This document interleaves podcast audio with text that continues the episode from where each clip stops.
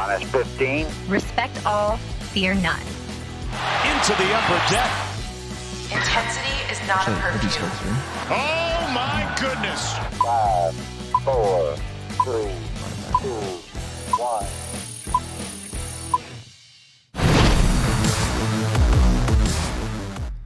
From inside the warehouse at Oriole Park at Camden Yards, it is the Masson All Access Podcast. Paul Mancano and Brendan Mortensen here with you. Brendan, it's time to restore some order to this podcast after sure. Tim Leonard took over for me last week, and I need to settle things down because that was a it was a it was a good performance by Tim, stepping up in, in time of need.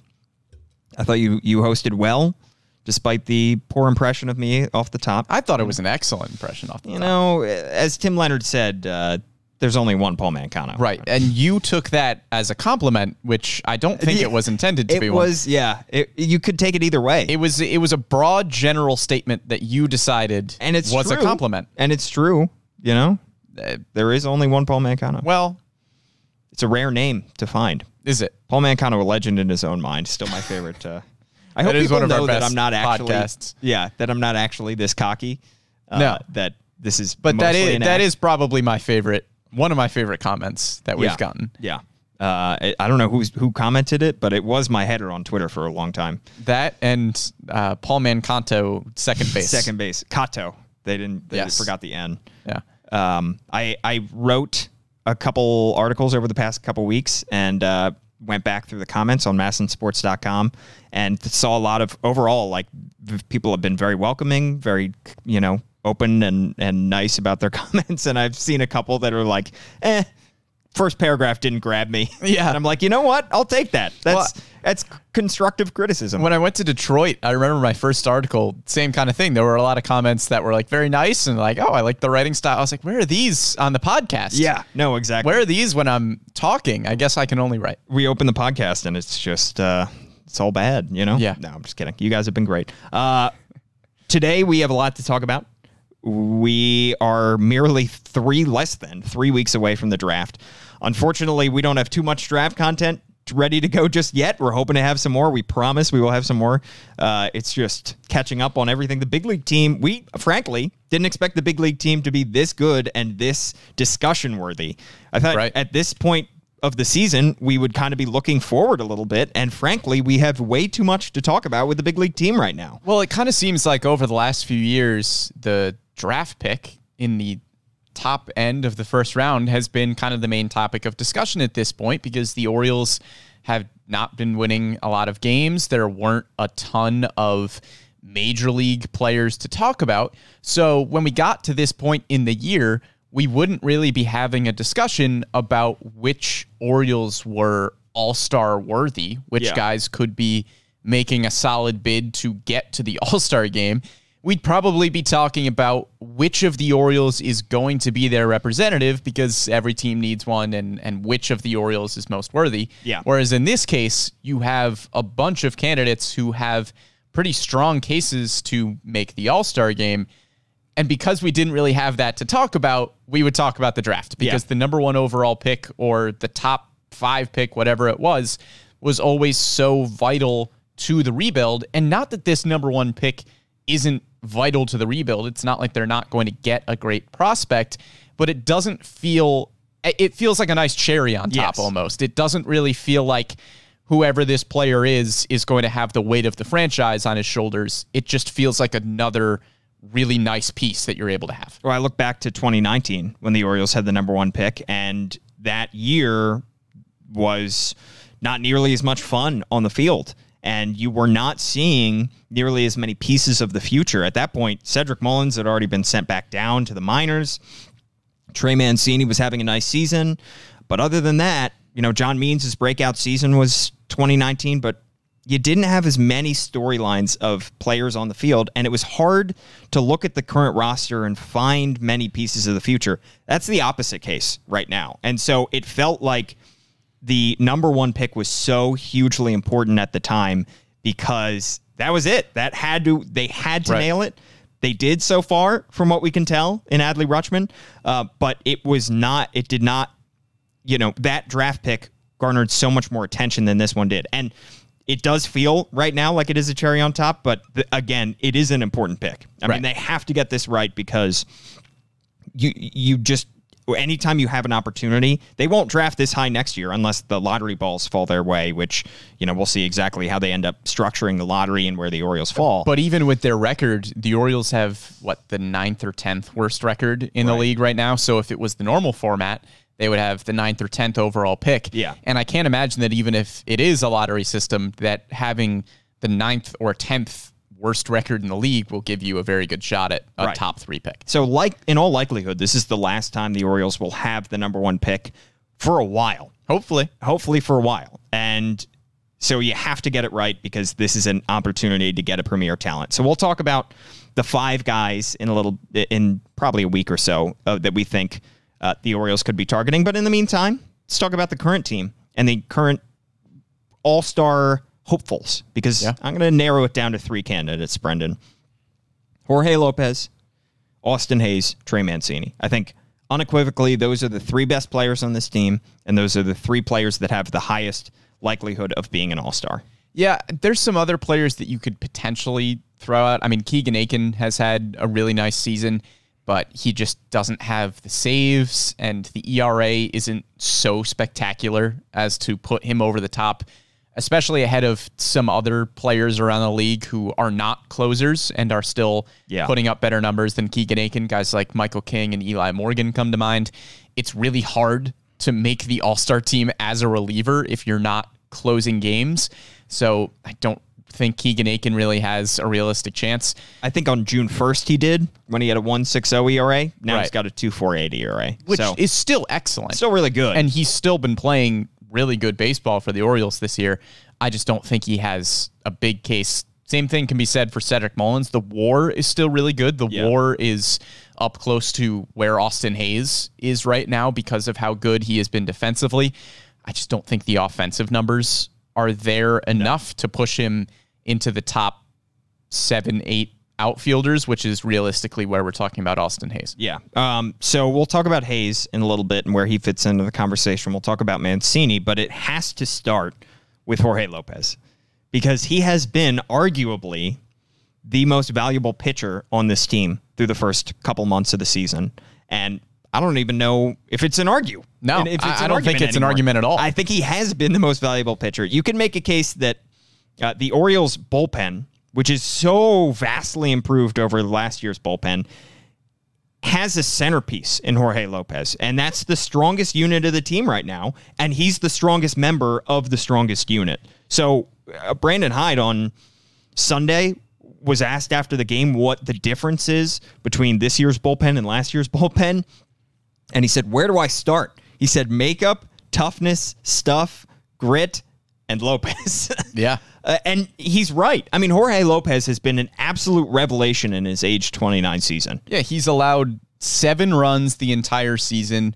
Only three of them have been earned. Yeah. He has an E R A of zero point eight four, which is second best in all of baseball among pitchers with at least thirty innings, second only to Clay Holmes, who I think has a point five four or something ridiculous like that. Yeah. I think you can make a legitimate case that Jorge Lopez has been a top three reliever in all of baseball this year. In thirty-four and a third innings, he struck out thirty-four batters. He has not allowed a home run. He has allowed sixteen hits while facing one hundred thirty-four hitters.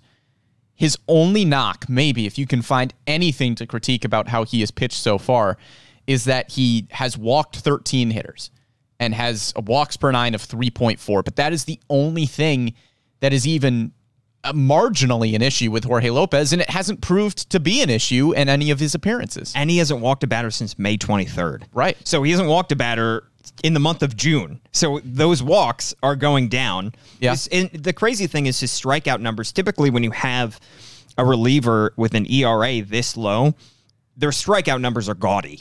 ten, fifteen strikeouts per nine. He's striking out a little bit over eight batters per nine, but his whip is incredibly low. It's under point nine, and he's pitching the best baseball of his career. He's consistently getting four, five-out saves. He's pitching more than a lot of relievers and a lot of top closers around baseball, and yet he's still getting incredible results. it's hard to overstate how good of a season he's having. And we're really not talking about it enough, frankly, because it's flown under the radar. And because anytime you have a reliever like this, one or two bad outings could explode that E R A. I mean, look at what we saw from Tanner Scott and Paul Fry in the middle of the season last year when we were talking about them being maybe all-stars, and then they hit huge road bumps at the end of June and July. That could still happen with Jorge Lopez, but so far, he's having a Zach Britton in twenty sixteen-like season. Yeah. I mean, Britton finished that season with a point five six E R A, and Jorge Lopez has a long way to go, a lot of months of baseball yet to pitch, but he's on the path, and we have to at least acknowledge that he is having an unbelievable season. Yeah, I mean, like, if Jorge, look, if Jorge Lopez keeps up this pace, he's going to finish somewhere in the top ten in Cy Young voting. Yeah, yeah. Because he's been just that good. And obviously the, the cases are a little different for Lopez and Zach Britton, where Zach Britton was pitching on a much more competitive team. Jorge Lopez is pitching on this current Orioles team, which is still in the cellar of the very, very competitive A L yeah. East.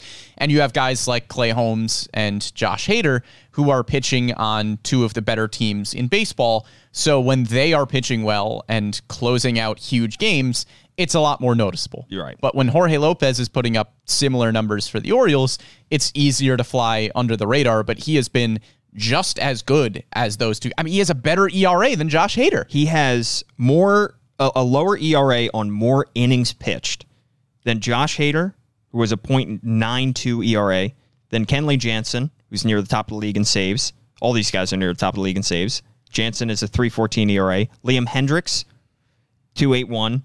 Daniel Bard, one ninety-eight. Edwin Diaz, two thirty. Raisel Iglesias. These are some of the best closers in all of baseball. Not only does Jorge Lopez have a lower E R A, he's doing it with more innings pitched than right. all these guys. So he is arguably more valuable. I mean, it's incredibly rare to have somebody of this caliber who's pitching this much. Of the twenty-nine appearances he's made so far this year, Jorge Lopez has gone more than one inning in eleven of those. Compare that to Josh Hader. He has not pitched more than one inning in a single outing this year. He is strictly a ninth inning closer.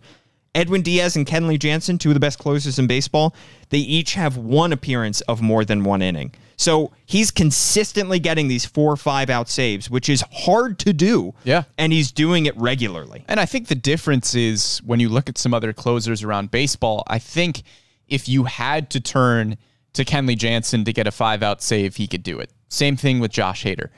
But realistically, you don't want to be putting your closers yeah. in that situation, because they're just not built for that most times. Right. Jorge Lopez, we know that he has the potential to be a starter. Not going to go back to that experiment, obviously, but he can throw a little bit more length. He can give you more outs. And Brandon Hyde knows that if there's one out in the eighth inning and Cionel Perez gets into a jam, he's confident that Jorge Lopez can p- not only pitch five innings and save that game, but he could come back the next day and right. pitch four or five outs. Yeah.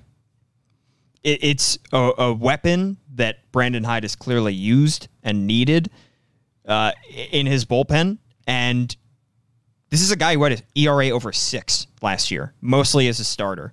And we talked ad nauseum about moving him to the bullpen, and it has worked remarkably. I don't think either of us expected these kind of results. I think at the start of the year, we said he would probably lead the team in saves, and he might have a solid season.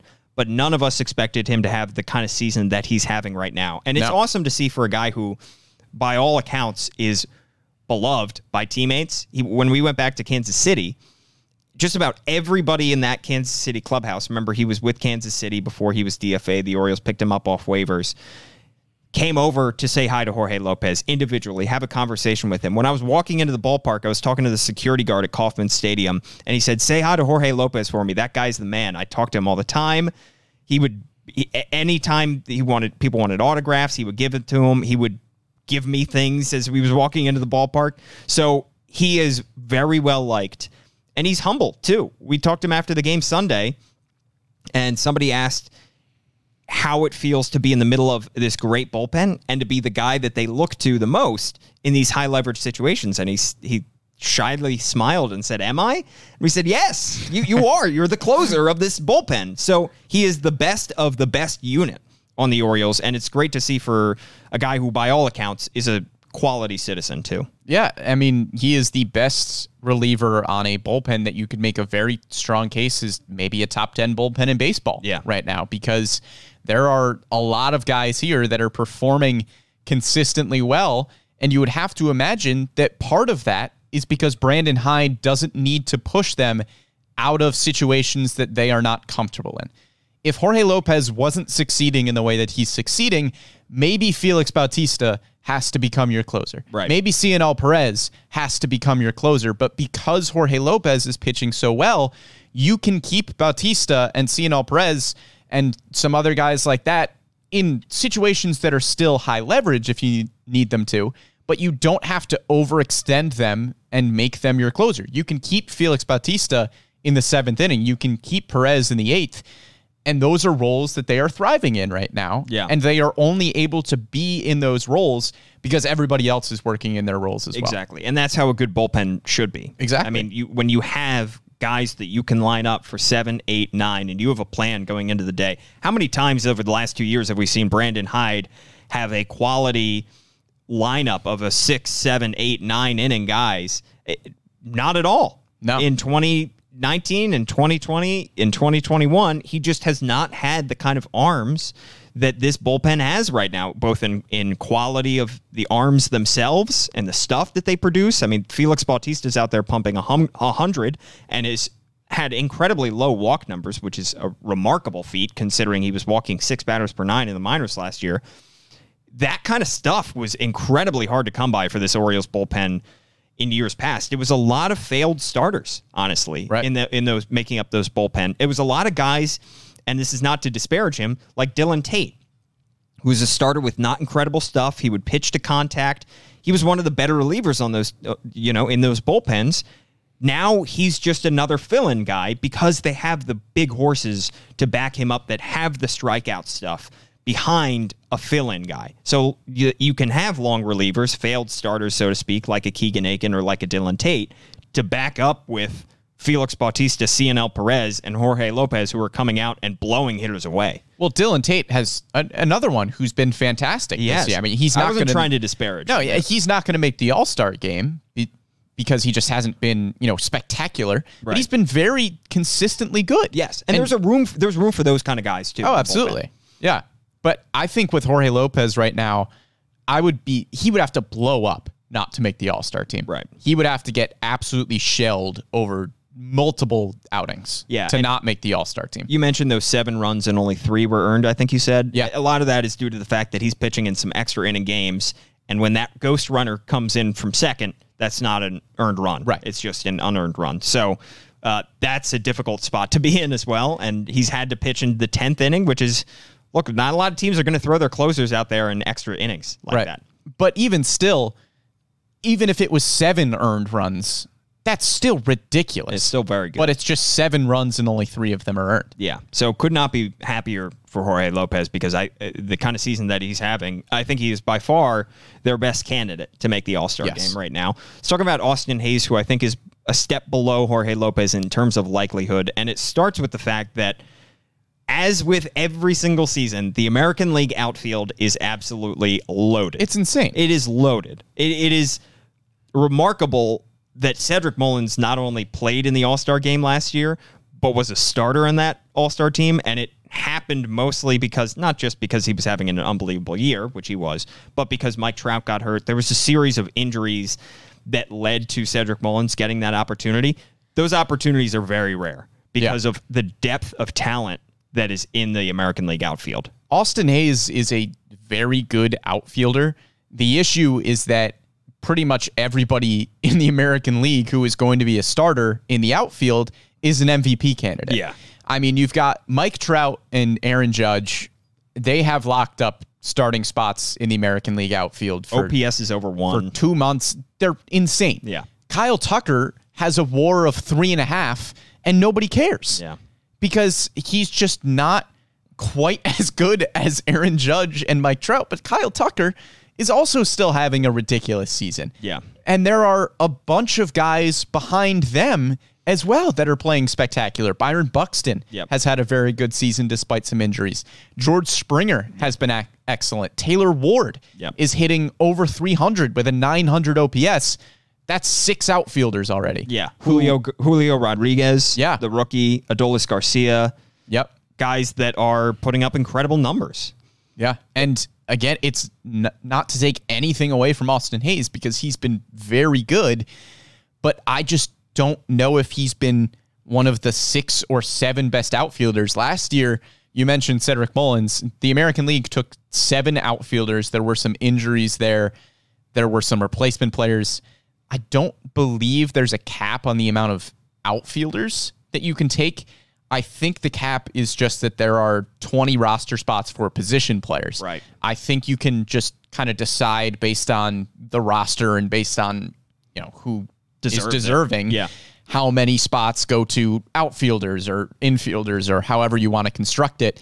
So seven is not a hard number, but I think probably at best right now, Austin Hayes has been the seventh or eighth best outfielder in the American League. Which is nothing to sneeze at. It's still very good right. considering the depth of talent there, but it is not quite all-star caliber. I mean, right now he is eighth or seventh rather in terms of O P S, a seven, eight, nine.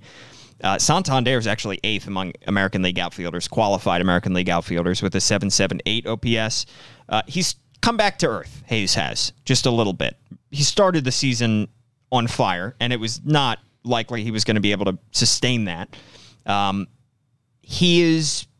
The numbers against the left-handed hitter, left-handed pitchers are bringing him back down a little bit. The splits there have returned to normalcy after he was crushing lefties for the first month of the season. He's now hitting two seventeen against the lefties. It's still an issue. He's hitting just one forty-eight overall with a six fourteen O P S over the last seven games. So, again, he's still having an amazing season.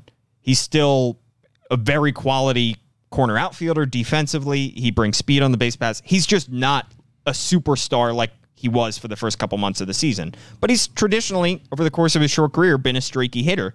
He's in a slight dip, but that's not to take away from the kind of season that he's having because it was it was unrealistic to expect him to sustain those kind of numbers. Yeah, and again, when we're talking about the all-star case for Austin Hayes, not much of it has to do with the play of Austin Hayes. Yeah. A lot of it just has to do with the play of other outfielders in the American League. You mentioned Julio Rodriguez and Adolis Garcia. As of right now, I believe Hayes has a higher O P S. He has a little bit better batting average. Hayes is hitting about two eighty with a seven ninety O P S, which is better than Julio Rodriguez and Adolis Garcia. Yeah. Garcia and Rodriguez both have higher wars. Rodriguez is kind of a, a rookie sensation where if you're looking at fan voting or anything like that, Rodriguez is a popular player because yeah. he was a top three prospect in all of baseball. He's having a spectacular season as a rookie, and he's also incredibly exciting. He leads Major League Baseball in stolen bases. He's a great defensive center fielder. So I think when you're looking at kind of the group that Hayes is in, it's in that three. It's yeah. Hayes, Rodriguez, and Garcia. I think maybe one of those guys is an all-star, maybe two. So I think he has to beat out those two if he wants to be an all-star, because I think the top six is kind of set. Yeah. With Trout, Judge, Tucker, and then Buxton, Springer, Ward. I think that top six is almost locked. Yeah, and injuries can always happen. Right. And we'll see. If voting is already underway, so you know fans have already cast a lot of their votes. So even if Austin Hayes goes on a tear for the next week or two before voting closes, that might be a little bit too late to get him into the final kind of round. Could always be picked by the coaches, but again, that would probably require some injuries or some replacement players. And I think too, not that Jorge Lopez being so good hurts Austin Hayes' case, but it's not like Austin Hayes would be getting this nod as the only Orioles representative, because as we talked about with Jorge Lopez, he is very deserving of making the All-Star game, and we are pretty confident that unless, like I said, he gets shelled somehow, Jorge Lopez is going to be the Orioles representative at the All-Star game. Yeah. So this would not be a bid for Austin Hayes just because the Orioles need somebody. That would be filled by Jorge Lopez already. And let's be honest, in previous years, it's sometimes been difficult to find somebody for whom to throw into the All-Star game for the Orioles. Remember twenty nineteen, I think, of the cases being made for Trey Mancini, and then John Means ended up getting it surprisingly. But beyond those two guys, those were really the only options that the Orioles had right. that were playing that well that we were even having a discussion about. So because every team needs a representative, sometimes there's ends up being some guys on other teams that just you can tell are just there. I think of Sandy Alcantara from a couple of years ago with the Marlins, who had an E R A over four, right. but the Marlins needed a representative. That's not going to be the case with Jorge Lopez. He's deserved a spot. And even if the Orioles didn't need a representative, he probably would get in anyway. And luckily, I think that's not the case for any of the guys that Austin Hayes is going up against right now. Yeah. Julio Rodriguez with the Mariners, I'm assuming that Ty France will probably be the starting first baseman for the American League. He's had a spectacular year. And then for the Rangers with Adolis Garcia, Martin Perez has been excellent, yeah. has an E R A, I think, in the low twos as of right now. So I'd be very surprised if Martin Perez doesn't make the All-Star game. So that helps Austin Hayes, yeah. where Julio Rodriguez and Adolis Garcia don't need to get automatic bids just because the team needs somebody. Last one I want to talk about is Trey Mancini. And unfortunately, he's in a similar category where the position is pretty deep. First base. You have Anthony Rizzo. You have Ty France, who you just mentioned. You have Vlad Junior Uh, you have even Ryan Mountcastle. All have a higher O P S than Trey Mancini does right now, which is kind of sneaky because Mountcastle was not having a good start to the season. He's kind of ticked up his numbers. A good story to have. But Mancini, he's hitting two eighty-three right now. He's got a seven eighty O P S. Biggest issue here, six homers. And yeah. for a guy that in previous years, at one point, he, twenty nineteen, had more than thirty homers in a season. When fans or anybody is looking down other guys' numbers, to see six homers is going to hurt your case. Well, look, if you're going to be an all-star first baseman, you need to be a power hitter. Yeah. I mean, Anthony Rizzo has eighteen home runs right. at this point. Like, you just got to have the power numbers. And even if you wanted to look at Trey Mancini as a potential D H candidate in the All-Star game, you've got Jordan Alvarez and J D Martinez, yeah. who are going to be filling those roles more than likely. So it's or, or Giancarlo Stanton. Even. Or Giancarlo Stanton, right. So it's tough for Mancini because when you look at the advanced numbers and even just the eye test, I mean, Trey Mancini feels like a top three hitter on this team right now pretty easily, along right. with Austin Hayes and Ryan Mountcastle.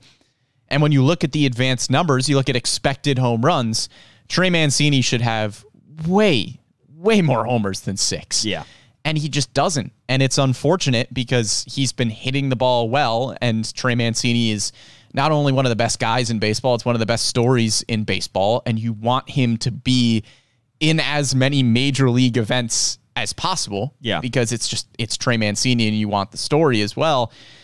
He just doesn't have the numbers for it right now. He was awesome in the home run derby last year. That was one of the most fun oh, moments. That was so fun. One of the most fun moments of the entire year last year. I think you could make the case. I mean, that was a blast watching him on the national stage. One of the most fun times I've had just covering the Orioles in general. Yeah. I mean, we went down to the home run derby home run derby watch party and just had the best time watching yeah. Trey Mancini with a bunch of Orioles fans. And yeah, I mean, the story is spectacular if you can get him to that kind of event. And it, again, it's just the difference between having a very good year and having an all-star year. And he's just not quite having the all-star year. And you could make the case that he's getting unlucky. You sh- you said he should have more than six homers. He's in the eighty-eighth percentile in the league in terms of expected slugging percentage per Statcast. He's seventy-seventh in barrel percentage. He's ninety-second percentile in expected batting average at three oh five. He should be hitting three oh five right now. He's hitting the ball incredibly hard. He's making great contact.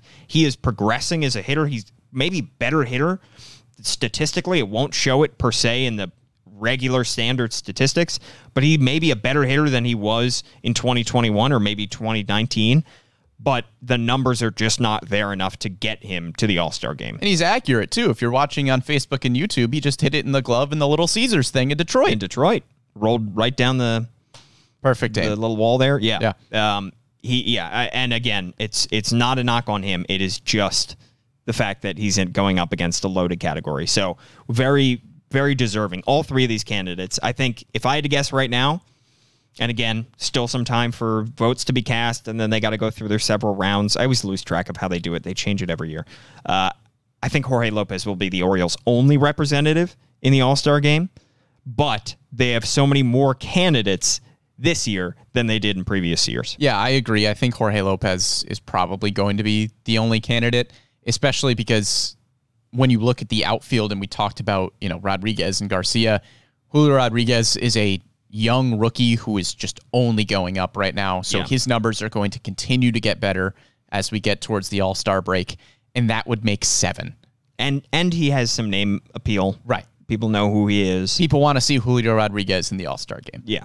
Not that that makes all the difference in the world, but he is a very young, exciting player, and when you are looking to market the game of baseball, you're going to market it closer around to somebody like Julio Rodriguez rather than Austin Hayes. Yeah. Which works against him a little bit, and it's unfortunate, but Rodriguez still very deserving. Yeah. So we'll see. Let us know who you think should be in the in the All-Star game for the Orioles. Before we get out of here, Brenda, I do want to touch on some minor leaguers because the Orioles are having a pretty good uh, stretch here. Month of June on the farm system, especially from their top ten prospects, with the exception of obviously Grayson Rodriguez, who continues to rehab from his injury. Heston Kjerstad, who made his pro debut, now hitting four twenty-three with three doubles and three walks in seven games with Single-A Delmarva. What a story. Yeah. For him to go from not playing at all in twenty twenty, at all in twenty twenty-one, starting the season late in twenty twenty-two, and to make his pro debut with Single-A Delmarva and to be hitting the cover off the ball is an exciting development. Very. And like you said, it's it's such a good story. It's so good to just see Heston Kjerstad back on a baseball field. He's such a good dude. Yeah. I, he talked about when he was making his debut for Single-A Delmarva, he did a Zoom with media members, and he was talking about just how being away from the game for so long just really reaffirmed his love of baseball and yeah. reaffirmed how much he just wanted to play baseball for a living, and he missed being on the field, he missed being in a clubhouse, he missed just everything about the game. So to see him back, not only back, but succeeding at the level that he's succeeding right now, it's pretty clear that he is better than Single A, which is great. I mean, he's going to move up pretty quickly, you would imagine.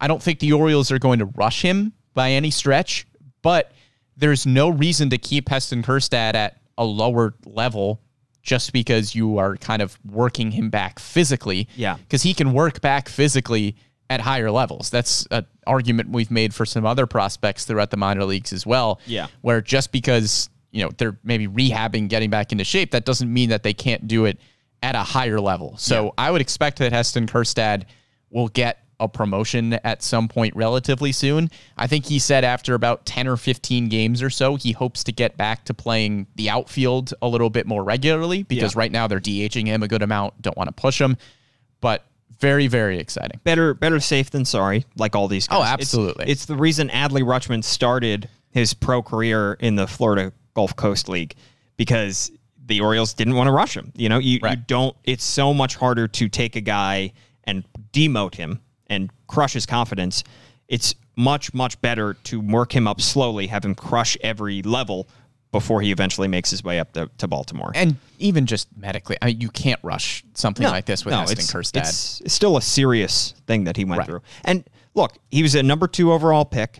And what have we heard from Mike Elias about what they look for in number two, or their top five picks, anytime that they've made him? It's not just the production. The makeup is a huge part of this.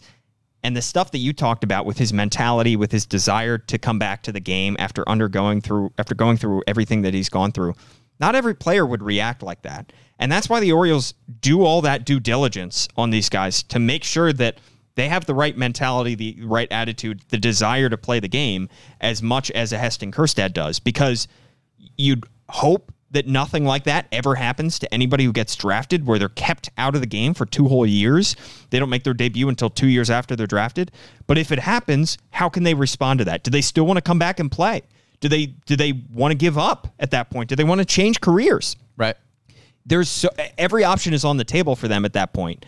And so that's why you do this due diligence during the draft process, is because you want to see how these guys respond. You want to get an idea of who these guys are as people, and are they willing to stick through the tough times and, and to come out on the other side. And nobody even would have blamed him. I mean, if, no. he, if he decided that he was just done with baseball and yeah. just couldn't put his body through that after everything that he went through, I don't think anybody would have blamed him. It's I think not, everyone would have been like, yeah, no, we, we get it. Yeah, that yeah. was a lot. It's yeah. not like a regular baseball injury. I mean, car- right. myocarditis is a serious, it, it can be, and it, for him it doesn't sound like it was, but can be life-threatening at times. It's a serious thing to go through. So for him to want to come back, to have the desire, and so far to be putting in the results is an exciting development because he's often forgot about, understandably, because he has been out of the public eye for most of his pro career. But here he is producing. And so that's an extra chip that Mike Elias has in his in his bag. Yeah, and even when you and I have talked about the future of the Orioles outfield, I don't think we forget about Heston Kjerstad by any stretch. But it's almost like we don't really want to mention him in future plans because we don't want to put expectations on him. Right. Because at this point, it feels like really getting anything from him production-wise feels like a win yeah. after everything he's been through. So if Heston Kjerstad turned out to be a productive, nice guy minor league career player and didn't really have an impact at the majors, you'd still be happy that he was just playing baseball and that he was okay. Yeah. The, and you wouldn't really expect much. It, it changes your perspective on everything. It's it's like, uh, it, it honestly feels similar to what Trey Mancini went through and how right. his perspective was changed. And he learned to appreciate the game, but also appreciate the fact that he's just getting to do this every day. And so our expectations, he's, he's no longer just a number two overall pick. He can't be viewed through that prism anymore. He has to be, everything has to be taken into context when looking at his career. A couple other guys I want to talk about.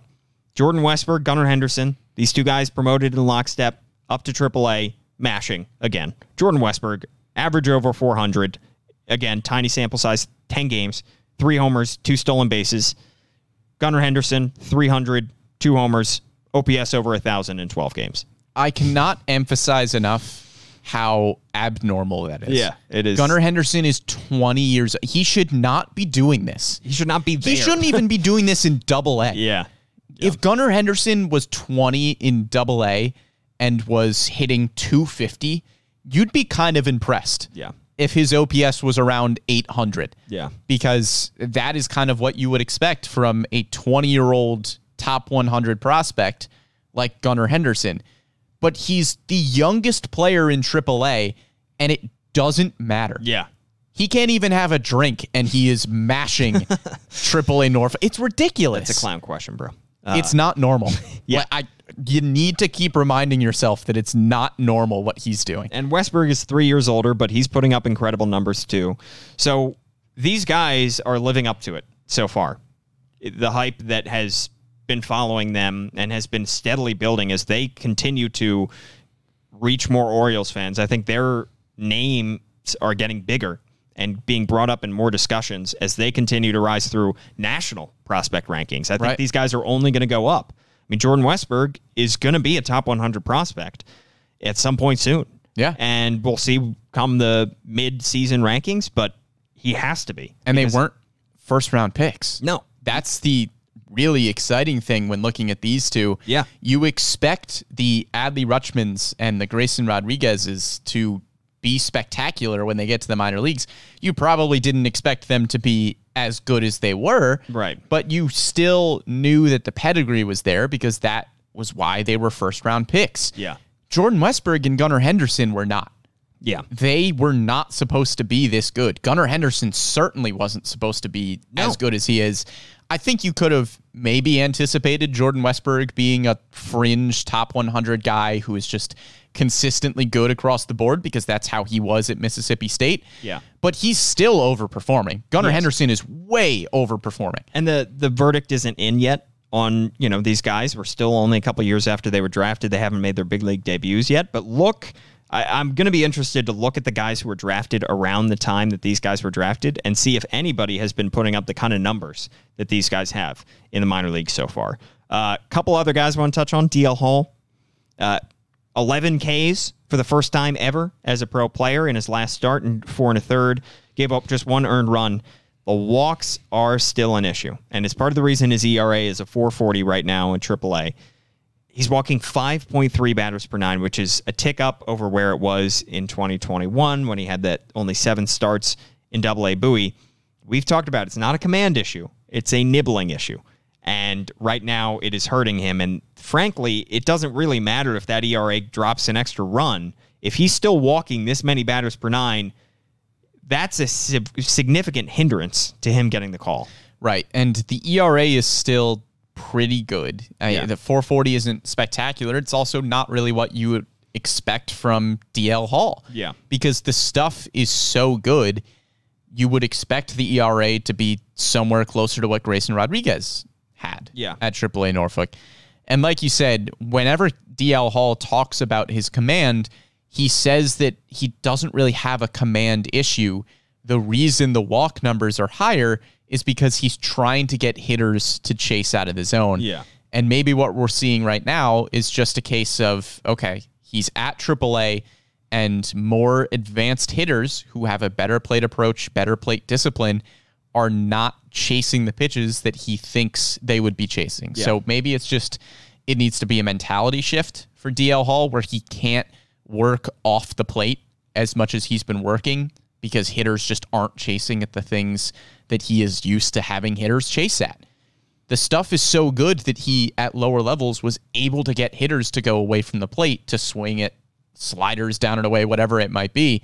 But more advanced hitters aren't going to do that. And keep in mind, this is his first experience in triple A. I think it's hard to, you know, it's easy to forget that he has not pitched to triple A before this year because he worked on the same path as Adley Rutschman, and Adley had played in triple A, and they were both promoted at the same time in twenty twenty-two, but this is his first time facing triple A hitters in his career. So you're going to expect some kind of, you know, it, adjustment period, and that's what he's going through right now. Yeah, and a lot of fans on, on Twitter have noticed the fact that the Orioles will need a starting pitcher some point later in the week. Yeah. And we don't really know who that starting pitcher is going to be. There's a possibility that it could be D L Hall.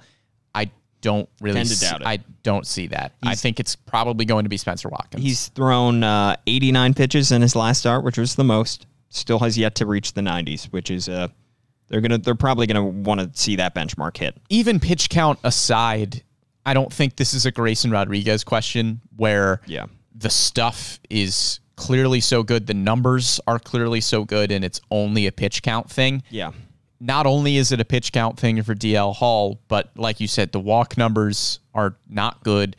The E R A is fine. Right. It's, it's not. N- it's not like he's completely dominating. He's like not Grayson banging Rodriguez. Down the door.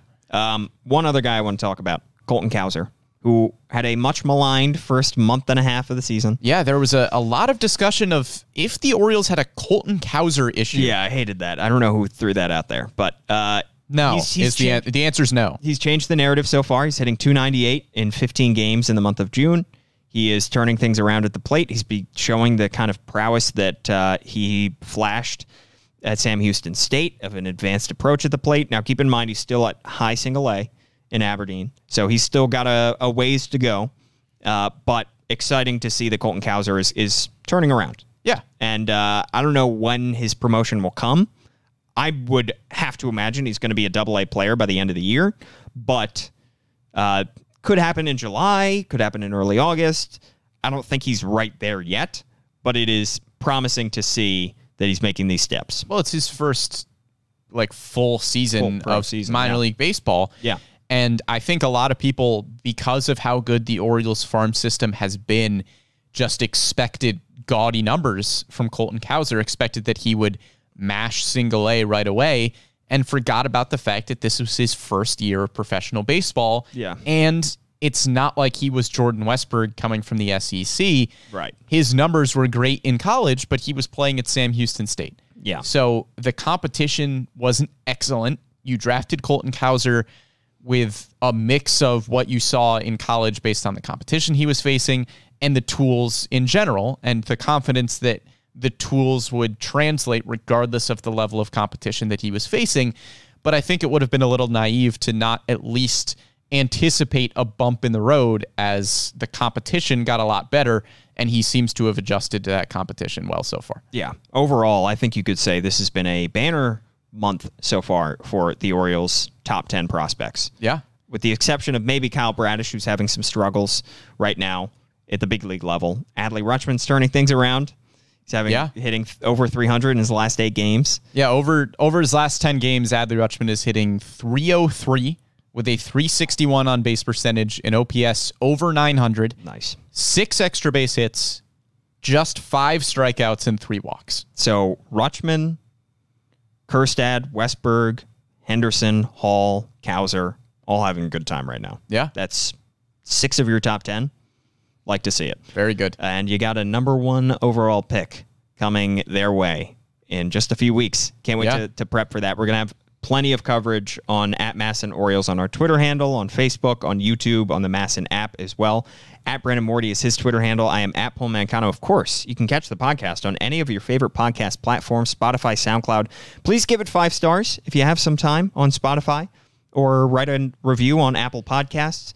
Uh, thanks to Tim Leonard for producing this podcast. Got the bump back down to the minors. He's just, uh, you know, he's just riding the tri- the bus back and forth between Norfolk and Baltimore. It, it could be a Mike Bauman, Ryan McKenna situation. Options we, back up. Uh, he only has five options for the season. The we got to be careful. We got to be careful. We've already used one right. of his five options. You know, we've got a few more months to use them, but we got to be careful next time we call him up. Yeah. Um, thanks to Tim for producing this podcast. Thanks to everybody for following along. And we will be back next week.